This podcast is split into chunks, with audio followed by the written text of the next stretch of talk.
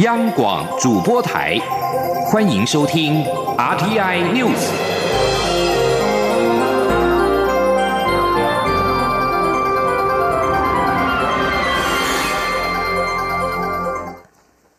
各位好，我是主播王玉伟，欢迎收听这节央广主播台提供给您的 RTI News。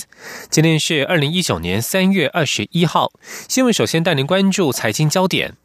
美国联邦准备理事会二十号一如预期决定维持利率水准不变，决策官员并且放弃今年将再度升息的规划，预测明年才会升息。此举显示联准会预期美国经济将走缓。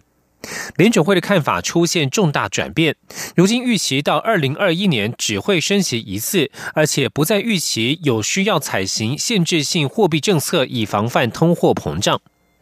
联准会官员去年九月还预期二零一九年会升息三次，如今则是不再计划于今年提高借贷成本。不过，联准会所做的预测确认，下一次就利率采取行动时，仍渴望提高基准利率，只是要等到二零二零年才会采取这项升息行动。联准会二十号一致表决通过，维持基准利率在百分之二点二五到百分之二点五的水准不变。这反映这个世界最大经济体成长趋缓。即将焦点转回到国内关注政坛焦点，蔡英文总统即将率团访问太平洋友邦。他在出发前夕于脸书写了一篇签字文，表示今天将前往民进党中央党部登记参加二零二零总统初选。蔡英文总统在文中表示，他在登记之后就要出发前往友邦访问，让世界看到民主台湾无可取代的重要性。总统在第一段就标注写着：“要讲承担，我比任何人都懂。”总统指出，身为现任总统，竞选连任是他的责任。如果放弃连任，就表示连他自己都否定过去三年的执政。他有责任带领台湾往正确的道路继续走下去。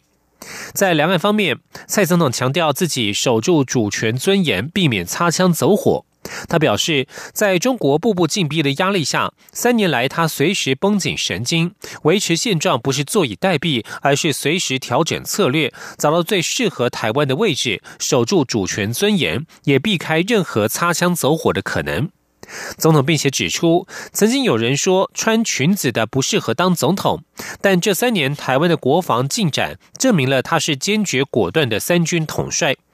而对于赖清德登记参选，总统则标注不怕挑战，辣台派一起向前走。他表示，赖清德是他很紧密的工作伙伴。很多人担心党内的竞争会引起内部团结的困难。他要告诉所有支持者，他一直都是团结民进党的人，从来都不怕挑战。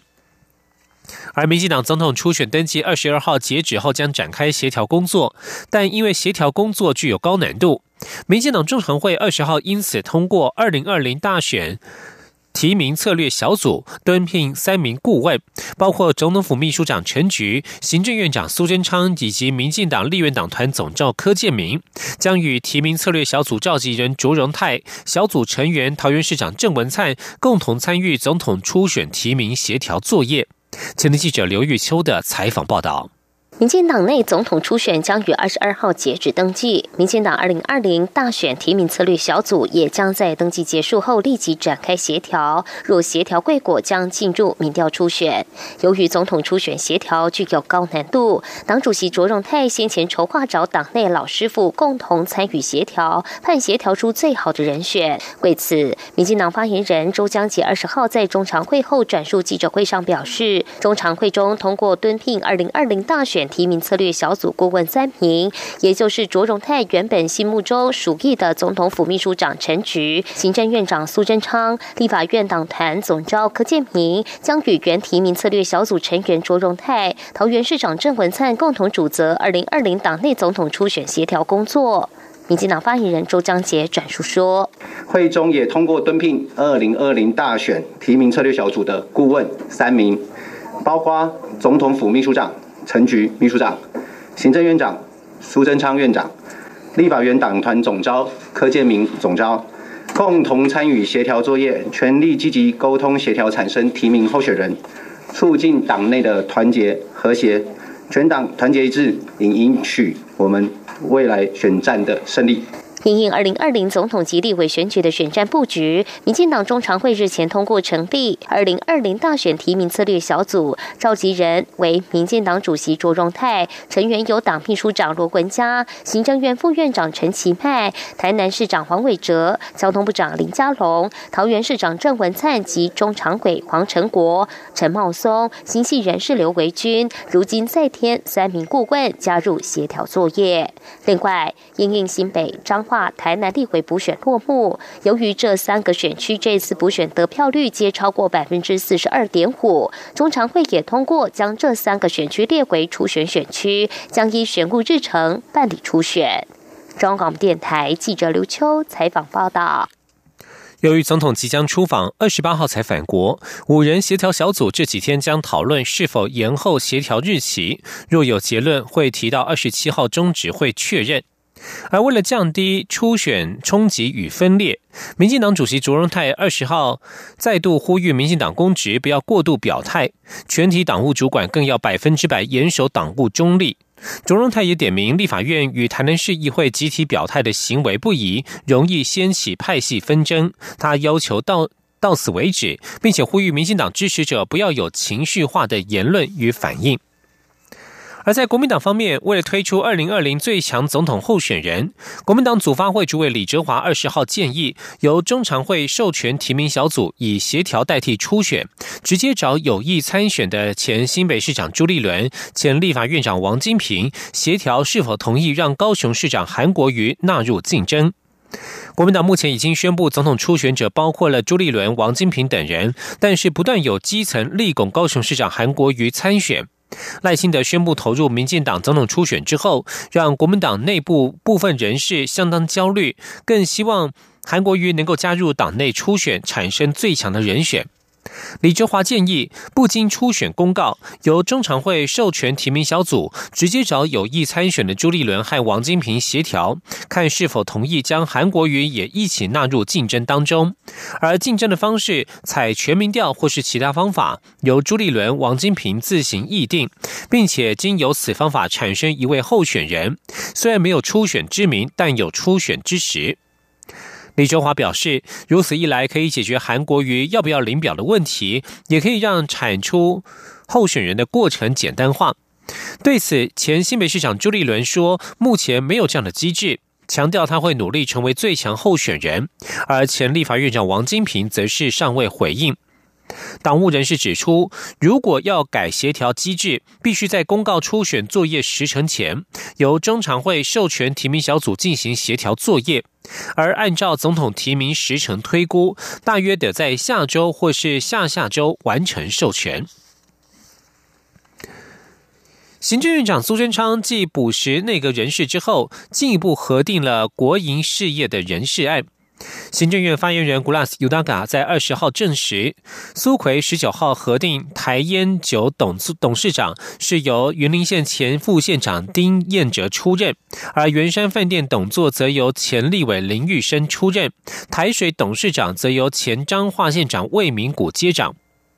台烟酒前董事长吴荣辉因为转任嘉义县副县长，目前由财政部国产署署长曾国基代理。原山饭店前董事长张学顺转任台北一零一董座，目前由交通部政策王国才代理。而台水前董座郭俊明则疑似因为婚外情缠身，日前辞去董座职务。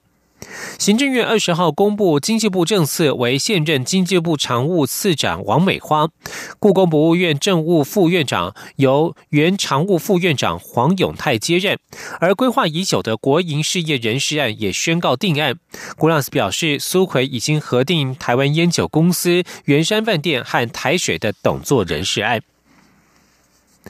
据将焦点转到经管会。台湾保险业手握大量资金，根据金管会的统计，截至今年一月底，已经达到新台币二十四点五八兆元，而且有高达十六点七三兆元投资海外。由于有五千多亿是投入海外 ETF 基金，而且以新台币计价，完全没有避险。立委忧心，如果海外债市发生重大事件，恐怕影响保护权益。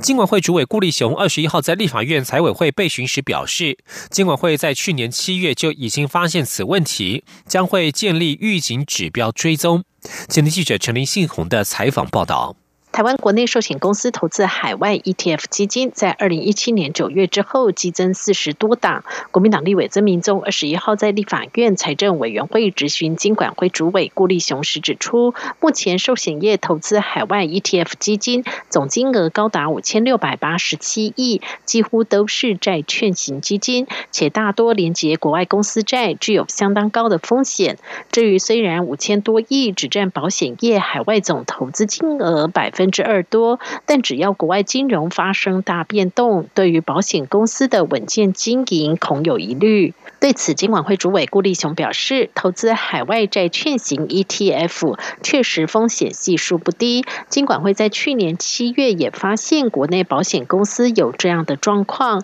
以目前保险业的资本市足率 RBC 来看是没有问题。不过，由于这些投资金额都以新台币计价，不像美元可以做避险。因此，金管会基于监管考量，会做预警指标追踪。顾立雄说：“所以我们现在已经预预先就已经看到这个状况，所以我才会啊，在前几天上个礼拜表示出这个忧心。那但是现在看起来还不至于影响到这个保险公司经营的健全性。但它未来的发展的状况是如何？我们当然是希望。”呃，让这一个风险系数的调整能够去吻合他们现在所投资的债券型 ETF，然后反映在这一个 RBC 上。郭立雄也指出，目前投资海外债券型 ETF 的保险公司前三名分别是南山、富邦和台湾人寿。郭立雄强调，虽然金管会针对保险业者投资海外设有天花板，但由于 ETF 纯以新台币计价，还是得考量对净值的影响。以目前在投资金额还算是可以控制范围的情况下，建构预警指标追踪，可以达到监管的效果。中央广播电台记者陈林信鸿报道：经济部在二十号公布二月份外销订单金额两百八十九亿美元，年减百分之十点九，衰退的幅度高于预期。不但连续四个月衰退，还是二零一六年五月以来最大减幅。经济部指出，智慧型手机销售趋缓，发展迟滞，持续影响相关产品接单。今年上半年整体外销订单恐怕持续衰退。不过，随着下半年进入消费旺季，外销订单还是有翻红的机会。今天记者谢佳欣的采访报道。二月外销订单表现不佳，金额仅有两百八十九亿美元，较上年同月相比大幅衰退了百分之十点九，为二零一六年五月以来最大减幅。各主要货品接单通通下滑。若扣除春节因素，以一二月加总来看，也年减百分之八点一，为二零一七年以来最大衰退。经济部说明，此次表现不如预期，主要是因为全球智慧手机销量不佳，影响了组装代工及相关产业供应链接单。资通讯年减百分之十一点一，电子产品年减百分之八点一。同时，在传统货品方面，受美中贸易战影响，中国投资意愿趋于保守，影响我国机械业接单年减逼近两成五。基本金属也因为美国加征关税，欧盟特征防。卫性关税影响，接单年减百分之十五点八。根据经济部预估，这波全球性的不景气恐将持续，包括智慧手机、笔电需求皆呈现疲弱，陷入瓶颈。整体外销订单上半年应会持续衰退，不过衰退幅度能否缩小，端看国际原物料价格回升、美中贸易战趋缓能否带动传统货品接单。整体而言，外销订单可能要等到下半年的资通讯电子业旺季，才有机会止跌回升。经济部统计处长林丽珍说：“资通讯产品跟电子产品的部分，上半年因为它本来就是一个淡季，产业的淡季，也是有些库存在调整。那加上说没有比较特别的新品出来，所以上半年通常在资通讯产品跟电子产品的接单会比较平缓一点，没有特别。那下半年才是重点啊，在下半年，尤其是第四季，如果是有新的产品出出来。或者有功能比较强的新品出来，那个这个就是会有比较大的机会。经济部也提到，按照过往经验，三月份接单会比二月好。不过，因为去年三月接单创历年同月新高，拉高比较积极，因此预估今年三月接单将年减百分之六点八到百分之九点二。中央广播电台记者谢嘉欣采访报道。是阳光，翅膀打开了世界之窗；是阳光，翅膀环绕着地球飞翔。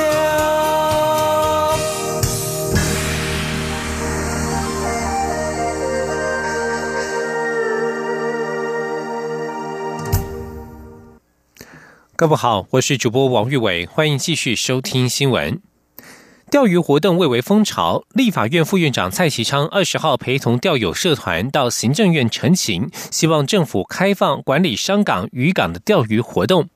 行政院副院长陈其迈在会中指出，以积极开放、有效管理的原则，在两个月之内划定五十处适合钓鱼的商港和渔港，并且在六个月之内选定海钓示范区。今天记者王威婷的采访报道。台湾钓鱼人口众多，但是却始终缺乏管理机制。在这样的情况下，钓客和渔民的冲突时有所闻，钓客钓鱼的安全问题也处在灰色地带。立法院副院长蔡其昌二十号下午陪同台湾钓鱼人大联盟赴行政院陈情，希望政府能在开放钓鱼地点以及建立管理机制。行政院副院长陈其迈接见陈情调客后，确立积极开放、有效管理的原则。他指示政务委员张景森负责协调相关单位，在两个月内选定五十处适合钓鱼的地点，六个月内成立海钓示范区，其中包括台中港北堤。蔡其昌转述说：两个月内找出五十个，划定五十个区域，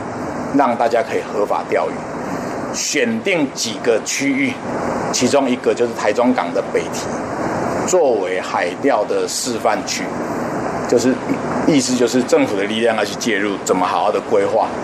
然后好好的怎么来管。蔡启昌表示，民进党前立委王信南曾推动修正商港法和渔港法，在不影响航行前提下开放钓客钓鱼。民进党立委何新纯日前也在市政总执询时关切钓鱼管理政策。行政院长苏贞昌当时指示由陈其迈负责协调处理。中央广播电台记者王威婷采访报道。也是有与观光有关的政策。立法院内政委员会在二十号审查《国家公园法》部分条文修正草案。民进党立委蒋吉安表示，国家公园的网站只有中文与英文导览，对国际观光客相当的不友善，宣导能量也不足。对此，内政部长徐国勇当场承诺立即处理，一周以内就会办好。蒋捷安指出，我国有八座国家公园。根据交通部观光局的统计，过去四年以来，台湾的国际观光客都破千万人次，但是大多停留在北部品尝小吃、逛一零一、西门町等等，造访国家公园的人次只有二十万人左右，完全不成比例，代表政府宣导不足，浪费国家公园的资源。他进一步指出，相较于观光局网站透过十种国家语言介绍台湾，国家公园的网站却非常不及格，只有英文版本的介绍，没有其他语言。对此，徐国勇表示会找移民署帮忙，立即处理，一周以内会处理完毕。此外，民进党立委张宏禄质询时询问，六月开放国家公园登山的政策是否已经确定？徐国勇说：“政策的确是如此，但是有阶段性。像是国家公园里的溯溪，很多是水源地，如果一下子开放，那么水源保护可能会出现问题。”继续关注的是法务部民法的修法。法务部提出修改民法，新增议定监护制度，在本人意死能力健全时，与受任人约定自行选定监护人。立委二十号在立法院司法法制委员会关切议定监护制与病主法的竞合关系。对此，法务部表示，在医疗的部分以病人自主决定为优先，其他没有规定的部分才回到议定监护的范围来处理。前天记者王威婷的采访报道。因应台湾迈入高龄化社会，法务部提出民法部分条文修正草案，增订议定监护制度。现行成年人监护制度是在本人丧失意思能力后才启动，法院于法定监护人范围中选任法定监护人，而议定监护则提供民众另一种选择：民众可以在意思能力健全时与受任人约定，在当事人受监护宣告时，由受任人担任监护人，更能符合受监护人的意愿。民进党立委周春米二十号在立法院司法法制委员会质询时指出，病主法日前已经上路，病人也可以自主决定医疗照护。他询问病主法与议定监护如何区分？对此，法务部法律事务司长钟瑞兰答询时说，医疗部分以病主法为先，没有规定的才回到议定监护制。那个病人自主权利法原则上是针对他这个 符合病人自就是医疗的状况之下所做的特别规定啊，所以原则上我们会以这个如果是医疗的部分哈，比如说他这个病人自主，他决定他以后的这个医疗决定，他他要不要这个采取哪一种治疗，那当然以这个病人自主权利法为优先。那我们这个病病人自主权利法没有规定的，才会回到我们这个民法的这个监护，因为我们是普普通法。议定监护制度充分尊重当事人的意愿，也与现行传统的制度不同。周春敏忧虑，若有民众选择小三担任监护人，可能会对社会家庭关系造成冲击。对此，钟瑞兰表示，议定监护只照顾受监护人的身心或财产，但是亲属的法定继承权不受影响。监护人若不适任，法院也可改定监护人选。司法法制委员会今天也讨论服务外役间遴选对象的资格问题。目前外役间员额两千零六十六人，还有四百五十多位名额，而女子外役间只有台中设置。法务部长蔡清祥表示，法务部正在规划于东部增设外役分间。中央广播电台记者王威婷采访报道。继续关注的是台湾人才的培育。科技部在二十号举行重点产业高阶人才培训与就业计划开训典礼，今年核定培训三百六十九名博士进入业界。科技部长陈良基将此计划比喻为超人变身的电话亭，希望进一步扭转八成博士在学术单位，仅两成在业界的现象。前天记者杨文军的采访报道。科技部指出，去年 RACE 第一期计划有十九家培训单位与两百三十七家合作厂商共同培训三百五十七名博士，并成功引导两百六十五人进入产业就业。前三大产业分别为制药产业、医疗器材、应用生技，媒合率达百分之七十四，就业博士月薪高标前百分之二十五，可达新台币七点四万元，半数以上月薪都超。超过六点五万元。科技部二十号举行 RACE 计划第二期开训典礼，核定共二十二家培训单位，合作厂商共计两百九十九家，将培训三百六十九名博士，并扩大培训的范畴，包括商业发展研究院跨入金融科技领域，中华顾问工程公司投入智慧交通领域等。科技部长陈良基表示，博士生在学校所学要应用到产业，还是有一些隔。隔阂要变身为超人，需要一个电话亭。瑞斯计划是希望协助博士与产业顺利对接，让大家找到地方发挥专业。他说：“有很多的产业都是世界有名的以前冠军，但这公司有台湾就是特质同的很多公司规模都不会那么大。哦，公司如果上万人的公司，其实在台湾是不多的。但是很多的这样的隐形冠军，他的技术在全世界是是有名气的。”但是因为公司规模没有那么大，他们要到处去争，说我要一个博士，其实很难的。所以很多公司的董事长也在抱怨说，他们就是需要比较高端的研究能力，但是怎么找就是找不到。所以也可以看到说，台湾的整个供跟需之间是有一个很强的落差。全国工业总会副理事长林明如说：“国内博士有八成留在学术界，只有近两成在业界，情况和国外相反，非常可惜。”他也勉励所有博士生都应该到产业界工作，产业界非常需要学有专长的人服务，也不要只锁定大公司，可以到有发展性的小公司奉献，学习领导统御，不要只会读书。中央广播电台记者杨文君台北采访报道。继续将焦点转到美国。正在美国访问的台北市长柯文哲二十号表示，两岸当前沟通有障碍，没有互信。他选择以开放及友善的态度与中国沟通。柯文哲二十号上午在华府智库传统基金会发表演说。柯文哲指出，台湾与中国之间最大的问题是双方没有互信。国民党的九二共识是一中各表，但是中国只有一中。现在不管是国民党还是民进党，和大陆方面完全没有办法对话。他表示，对台湾来说，最适当的国家战略就是亲美友中。他还将日本和美国画在一起，并且增述台湾的国家战略应该是亲美日友中。他的台湾价值就是在台湾已实现并且与美国共享的许多普世价值。主持研讨会的传统基金会亚洲研究中心主任罗曼表示，这是他第一次见到柯文哲，留下良好的印象。至于是否认为柯文哲在两岸上拿出实际政策，他回答：柯文哲是在陈述现实的状况，而必须认清的现实是，双方必须有某种可运作的两岸关系。在柯文哲的演说当中，他没有看到有任何违反目前现实的陈述。至于如何打交道，要有哪些妥协，则是另外一个问题。另外，柯文哲点出九二共识的效力问题，他认为这是很有意思的观察。不过，民进党驻美代表处主任彭光礼认为，仍未听到柯文哲琢磨于实质的实质的政策。柯文哲认为，台湾在国防上应该像以色列在国防上的庞大投入，并且维持一定的军力。彭光礼对此有所关切，但没有听到柯文哲有进一步的论述。继续关注英国脱欧的问题。英国首相梅伊二十号晚间发表演说，表示必须向欧盟申请延后脱欧期限。他个人深表遗憾。他也对民众表示：“我和你们站在一起，对脱欧一拖再拖感到受够了。”